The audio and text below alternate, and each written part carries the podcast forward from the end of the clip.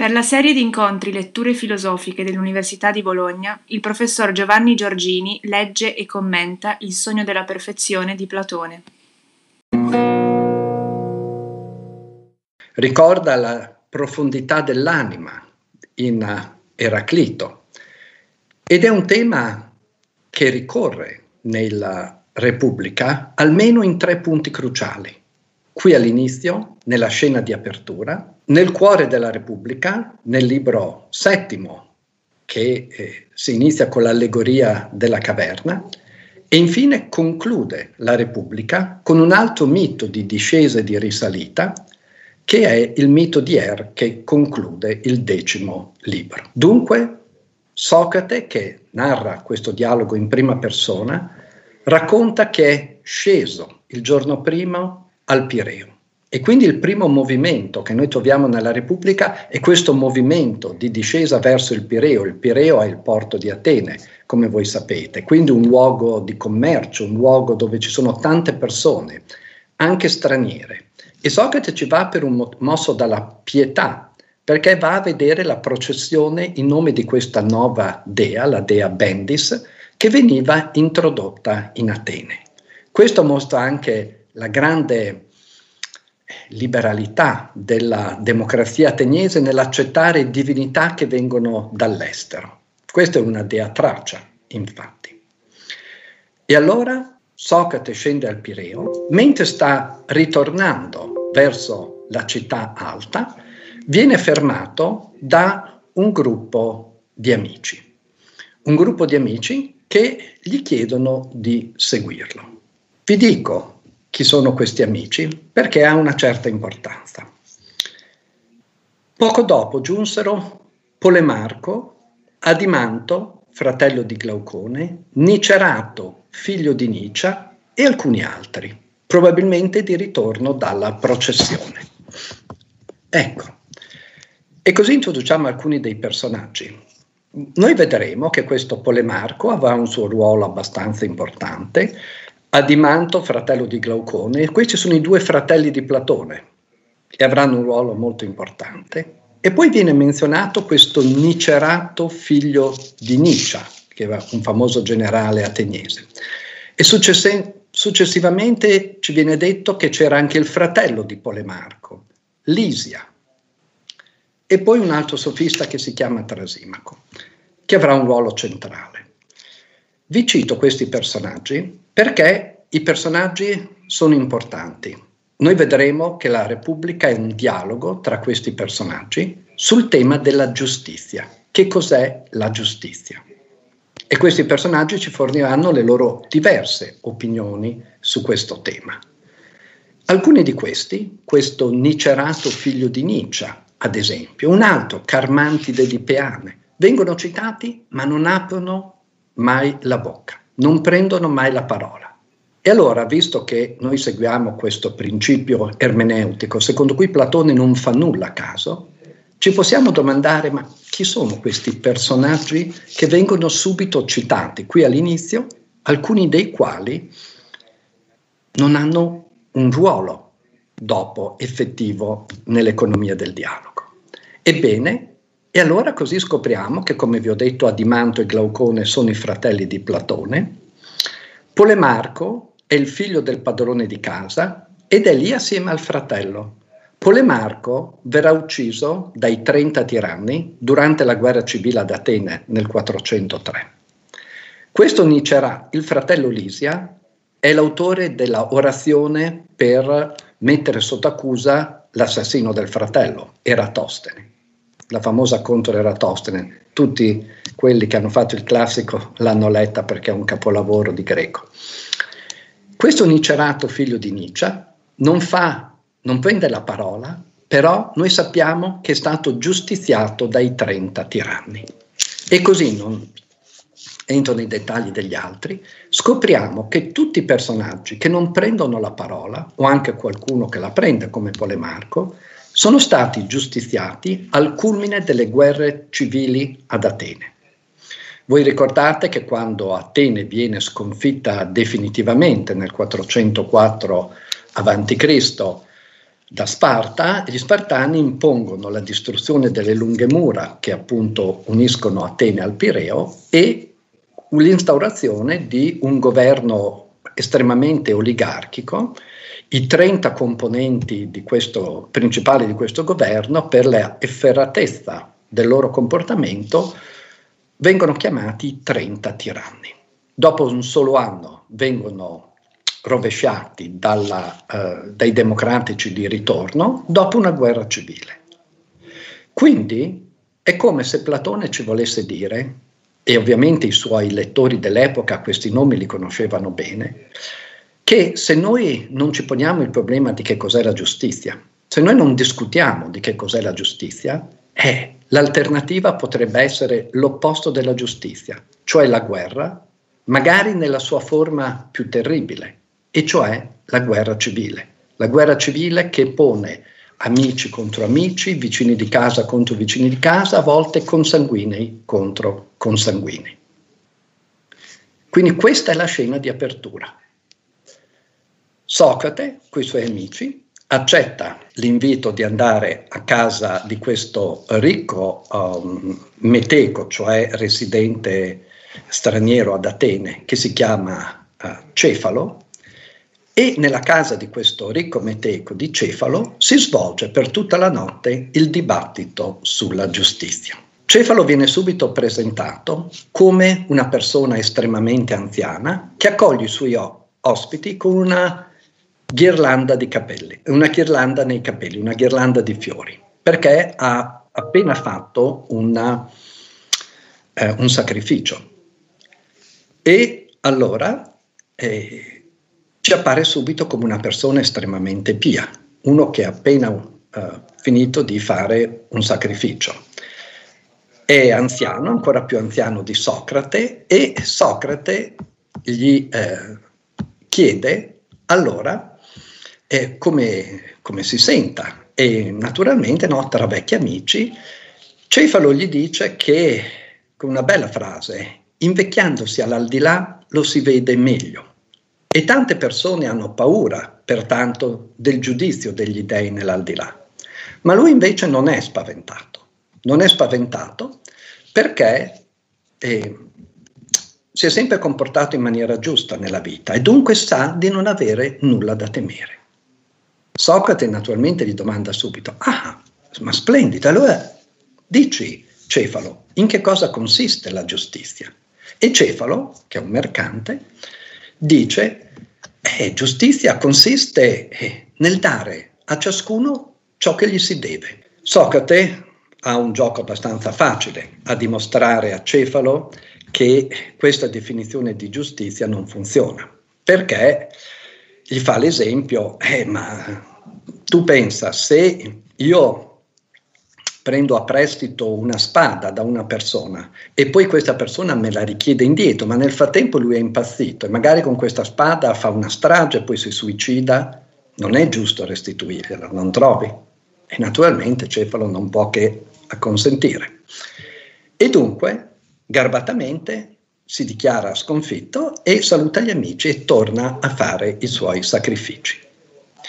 È a questo punto che salta su il figlio di Cefalo, uno dei figli, Polemarco, il quale eh, no, vuole fare un bel gesto di giustizia filiale, e cioè vuole difendere il padre e spiegare agli amici, ma vedete, quando il babbo diceva bisogna rendere a ciascuno quello che gli si deve, in realtà voleva dire questo, voleva dire che bisogna fare del bene agli amici e del male ai nemici.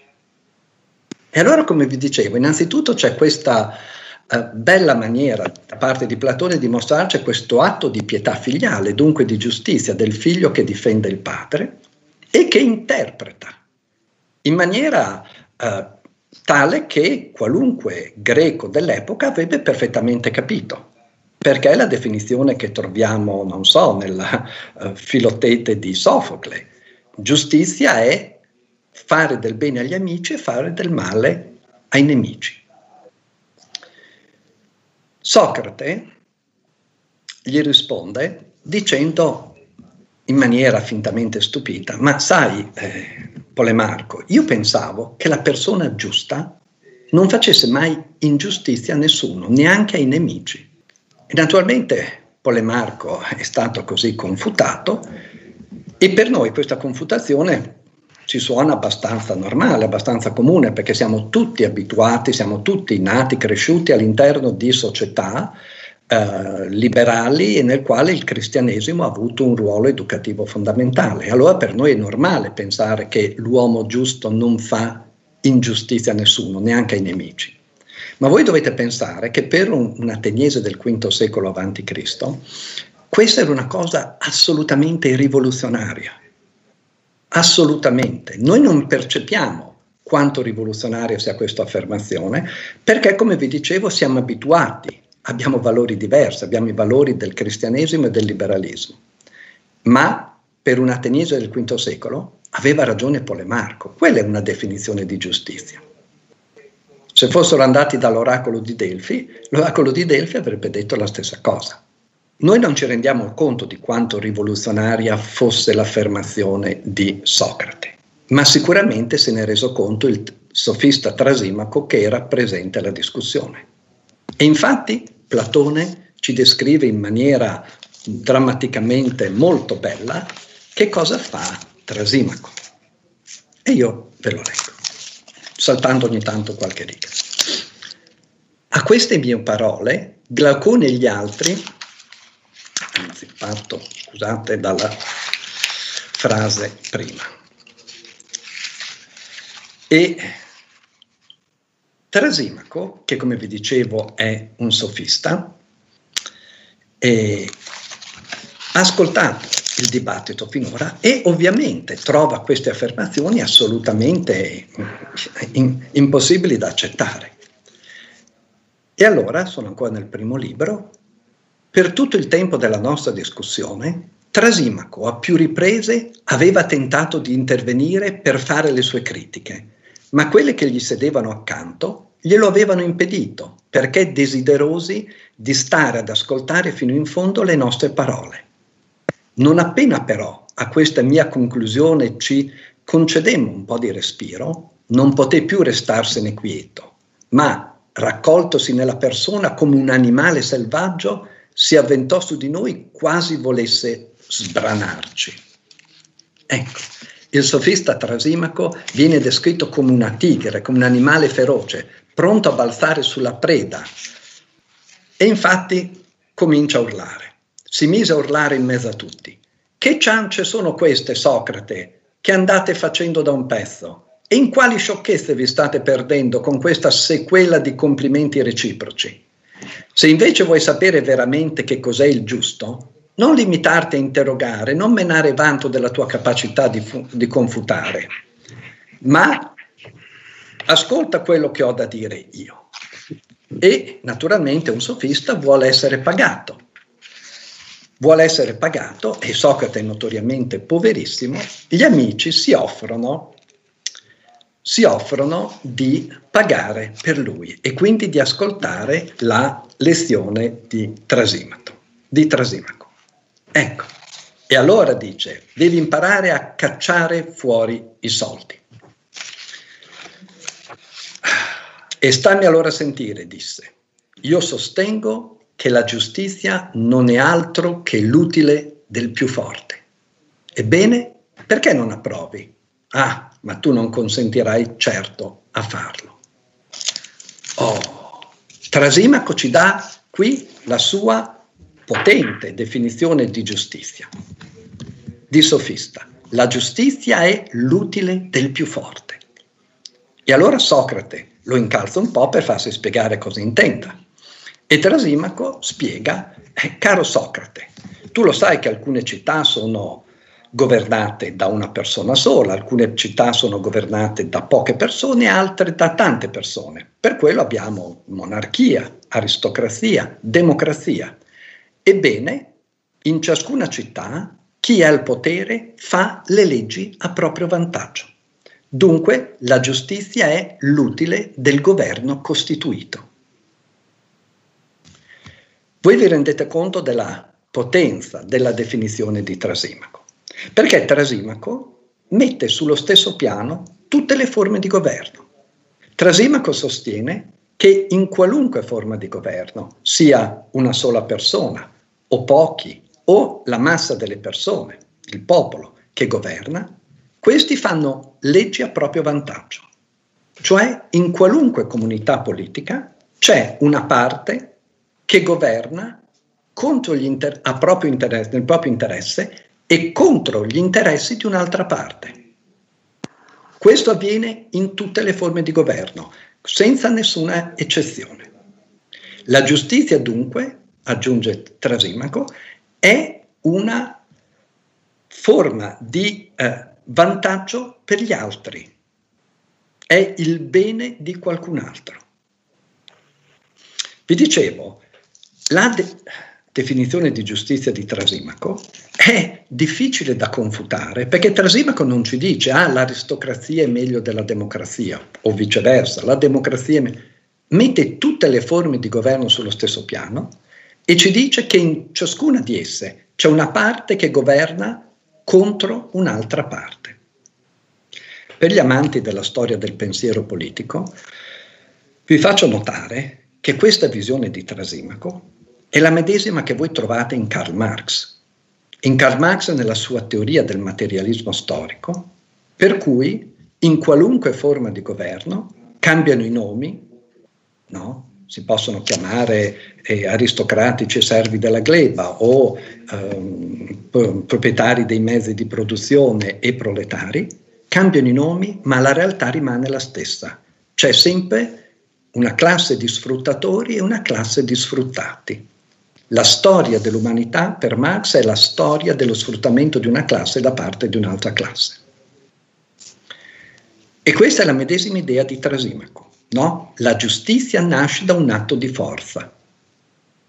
Qualcuno prende il potere e dice questo è il giusto e il giusto è semplicemente il suo interesse. Trasimaco non è contento di dirci soltanto questo. Sentiamolo dalle sue parole.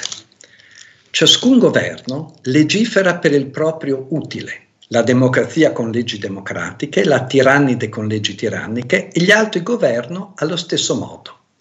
In ciò dunque consiste, mio ottimo amico, quello che identico in tutti quanti gli stati definisco giusto, l'utile del potere costituito. Vi dicevo, Trasimaco non è soddisfatto di averci detto questo, che la giustizia è l'utile del più forte e dunque è l'utile del governo costituito. Ma ci fa anche un esempio. L'esempio è quello della tirannide, il governo che viene considerato il più ingiusto di tutti a parole ma qual è invece la realtà secondo Trasimaco? Ve lo leggo perché purtroppo a distanza di 2500 anni queste parole risuonano ancora in maniera terribile nella nostra società. Io parlo della tirannide, che con inganno e violenza porta via i beni altrui, sacri e profani, privati e pubblici, non un po' alla volta, ma tutti in un colpo, e quando in ciascuno di questi ambiti uno viene sorpreso a commettere ingiustizia, non solo viene punito, ma riceve anche i titoli disonorevoli. No?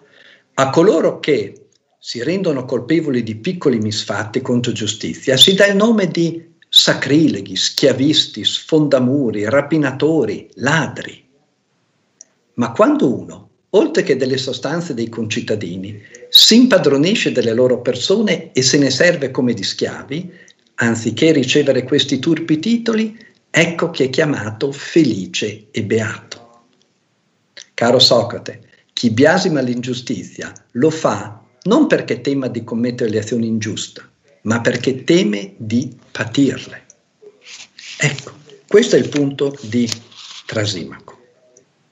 E il tiranno è l'esemplificazione della persona beata, perché se tu rubi una mela, fai un piccolo crimine così, finisci in galera e ti appioppano ogni sorta di termini eh, spregiativi. Se invece sei il tiranno, violenti le donne, mandi i cittadini a morte senza giudizio, rubi le ricchezze dei cittadini anche dei templi, tutti ti considerano felice e beato perché puoi fare quello che vuoi. Voi vi rendete conto dell'onestà intellettuale di Platone nel darci con Trasimaco una visione della giustizia così potente. Una visione della giustizia così potente che vorrà, ci vorranno a Socrate nove libri per confutarlo. Nove libri nei quali Socrate deve elaborare una teoria della conoscenza, una teoria dell'educazione, una teoria dell'anima, una teoria estetica, una teoria morale.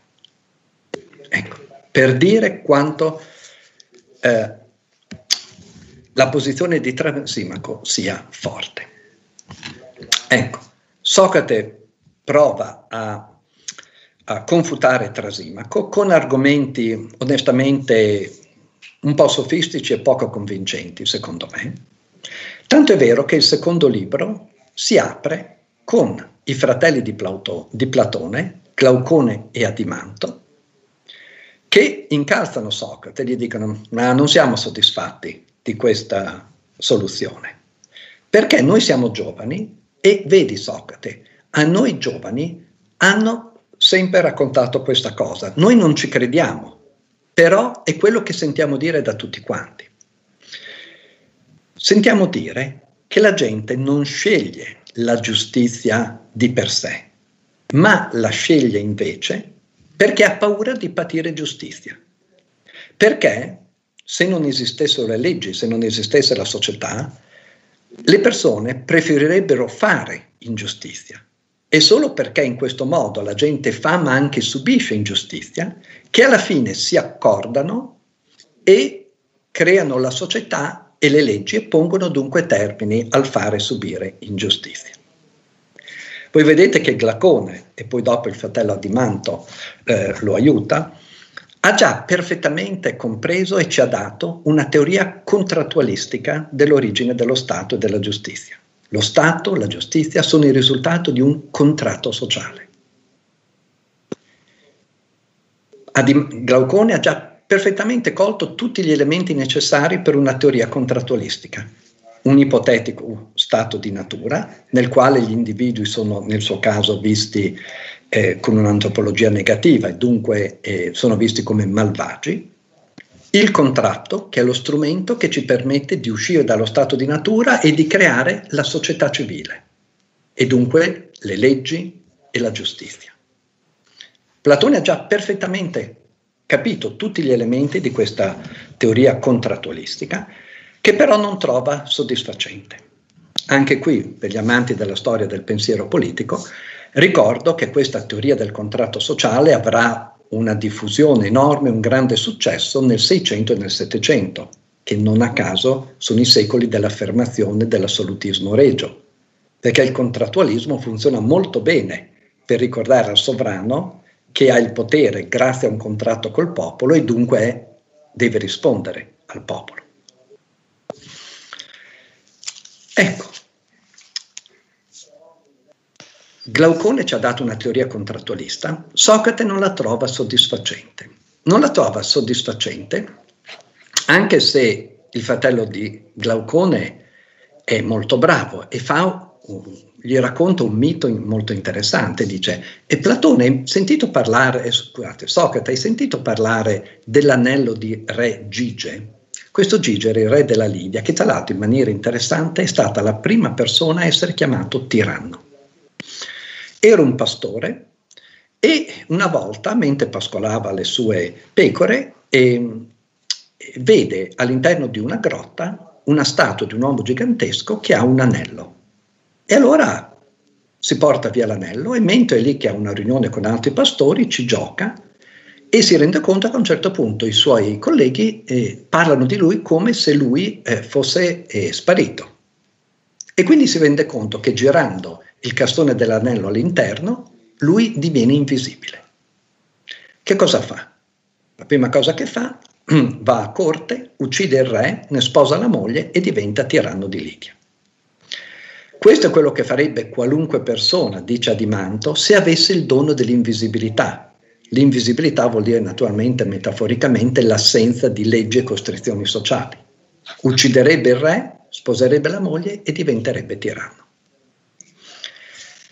Sono argomentazioni forti, vedete? La giustizia come atto di forza da parte di Trasimaco, la giustizia come risultato di un contratto da parte di Glaucone e Adimanto. Perché anche questa seconda soluzione non è soddisfacente per Socrate? Perché la giustizia, vi rendete conto, è un bene in questo caso di secondo ordine, nessuno lo sceglie di per sé, viene scelto solo perché la gente è stanca di subire ingiustizia. E allora è in questo momento che inizia la ricerca, quella che Socrate chiama la zetesis qui, la ricerca della giustizia e dunque della migliore forma di governo. La grande innovazione di Platone rispetto a tutti i pensatori politici precedenti è che Platone innesta la sua teoria politica su un sottofondo di una teoria psicologica, cioè di una teoria dell'anima. Questa teoria dell'anima, tra l'altro, gli funziona molto bene anche per eh, rimediare all'unico serio problema della teoria morale del suo maestro Socrate. Voi sapete che Socrate sosteneva che nessuno fa il male volontariamente, ma tutti fanno il male solo per ignoranza. Ecco. Platone si rende conto che questa idea di Socrate è troppo intellettuale, non funziona bene. E allora, con la sua teoria dell'anima, riesce a dare una risposta anche a questo. Perché? Perché la, la visione dell'anima di Platone è quella di un'anima divisa in tre parti e ogni parte è caratterizzata dall'amore per qualche cosa.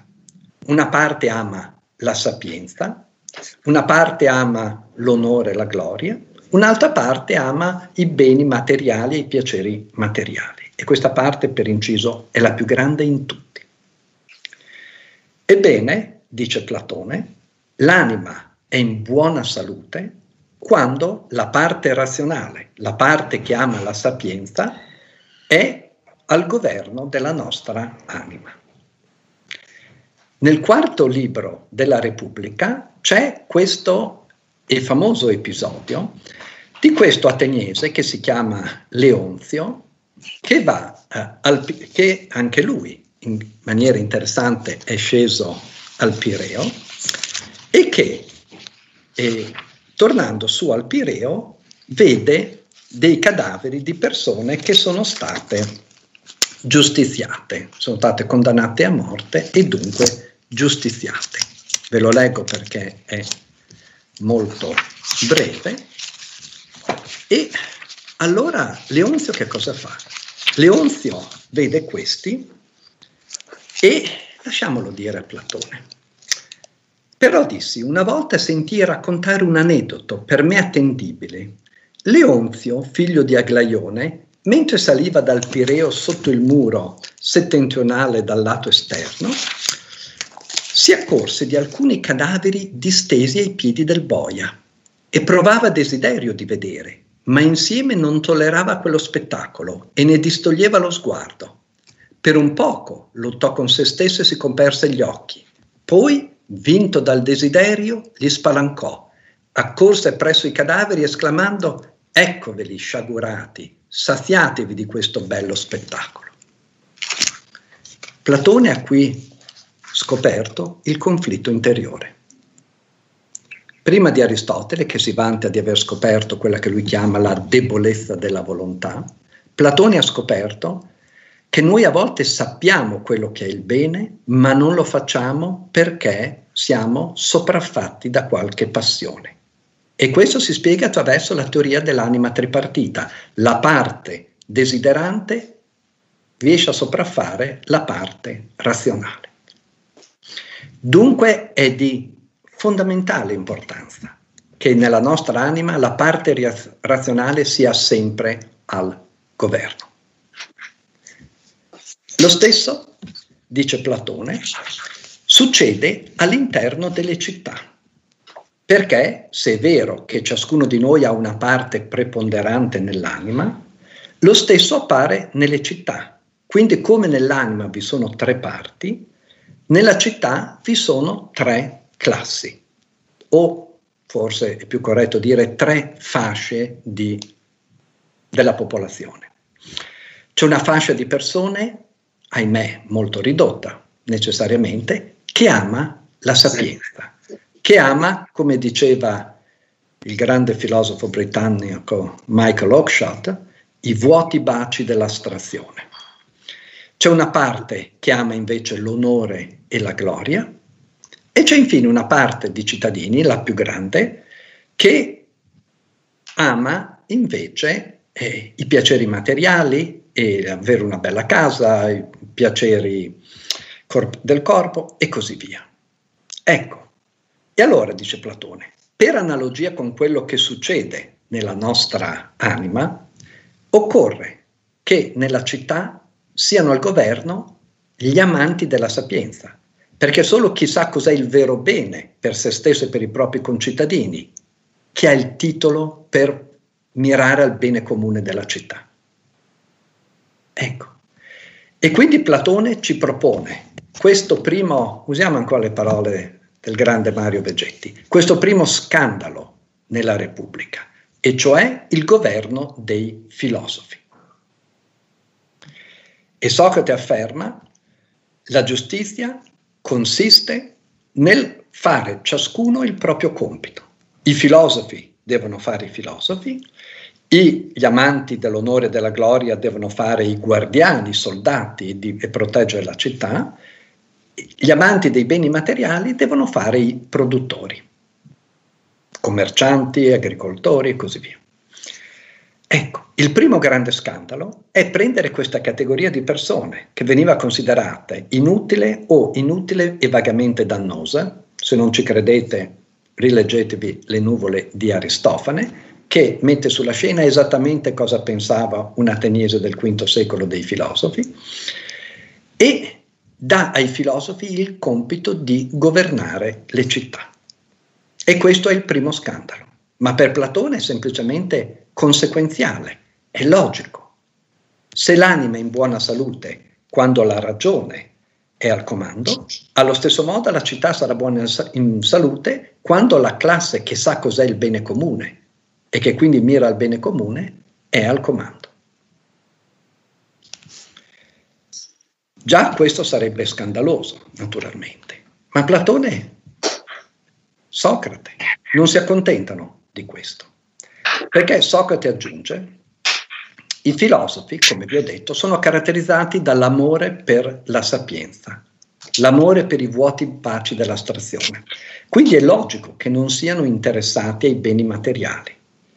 Dunque Platone propone, per la classe dirigente, come dicevano i pitagorici, tutto deve essere in comune. Tutto deve essere in comune, incluse i beni e la famiglia. Quindi Platone propone una comunione dei beni per la classe dirigente e un'abolizione, sempre per la classe dirigente, della famiglia tradizionale. Nel senso che Platone vuole che anche la famiglia esca dal privato ed entri nella dimensione pubblica. La classe dirigente in questo modo sarà estremamente compatta perché tutti si considereranno mogli, mariti, figli, padri di tutti. E questo è il secondo grande scandalo. Abolizione della proprietà privata, abolizione della famiglia tradizionale per la classe dirigente. E a questo punto che Platone introduce il terzo e forse più grande scandalo della Repubblica, in un certo senso. E cioè il suo Socrate esamina con gli amici, incluso Trasimaco, le qualità delle donne e conclude che dal momento che non esiste un argomento razionale cogente che dimostri che le donne sono inferiori agli uomini, noi dobbiamo ammettere che le donne siano pari agli uomini intellettualmente e dunque siano per questo, uh, abbiano i titoli per fare qualunque attività che di solito fanno gli uomini, incluso governare. Ecco, voi potete immaginarvi qual era la reazione di un ateniese del V secolo, del IV secolo, è ambientata nel V secolo, ma la Repubblica è stata scritta a partire dal 385 a.C., penso. Quale può essere stata una reazione di un ateniese di quest'epoca di fronte a queste affermazioni? Aristofane ci ha pensato subito di farci una bella commedia sopra, naturalmente. Ma voglio ricordarvi che parliamo di noi, della nostra civiltà occidentale. In Occidente le donne hanno ottenuto l'effettiva parità, e cioè il diritto di voto, soltanto dopo la prima guerra mondiale nella maggior parte dei paesi, e soltanto perché si erano dimostrate così indispensabili allo sforzo bellico che era impensabile non dargli il diritto di voto. In alcuni paesi lo hanno avuto nella, dopo la seconda guerra mondiale, in Svizzera, che è sempre stata neutrale, le donne hanno avuto il diritto di voto nel 1971. E allora, visto che Platone, come vi ho detto, scrive quest'opera a partire dal 385 a.C., potete capire la grandezza, la eh, originalità e naturalmente l'audacia intellettuale di questo pensatore. Ecco, questa è la giustizia. Ci rimane, per concludere, da esaminare gli ultimi due momenti in cui abbiamo, abbiamo nuovamente questo moto di discesa e di risalita, perché sono momenti fondamentali nell'economia di questo dialogo. Il primo avviene nel settimo libro, all'apertura di nuovo, quindi in una posizione preeminente, all'apertura del settimo libro, dove Socrate chiede agli amici che lo stanno ad ascoltare di eh, paragonare la condizione degli uomini normalmente a quella di prigionieri all'interno di una caverna. In seguito, continuai, paragona la nostra natura per ciò che riguarda educazione e mancanza di educazione a un'immagine come questa. Dentro una dimora sotterranea a forma di caverna, con l'entrata aperta alla luce ampia quanto tutta la larghezza della, caverna, pensa di vedere degli uomini che vi stiano dentro fin da fanciulli incatenati gambe e collo, sì da dover restare fermi, da poter vedere soltanto in avanti, incapaci a causa della catena di volgere attorno il capo. Alta e lontana briglia alle loro spalle la luce d'un fuoco, e tra il fuoco e i prigionieri corra l'alzata, rialzata una strada. Lungo questa pensa di vedere costruito un muricciolo, come quegli schermi che i burattinai pongono davanti alle persone per mostrare di sopra di essi i burattini.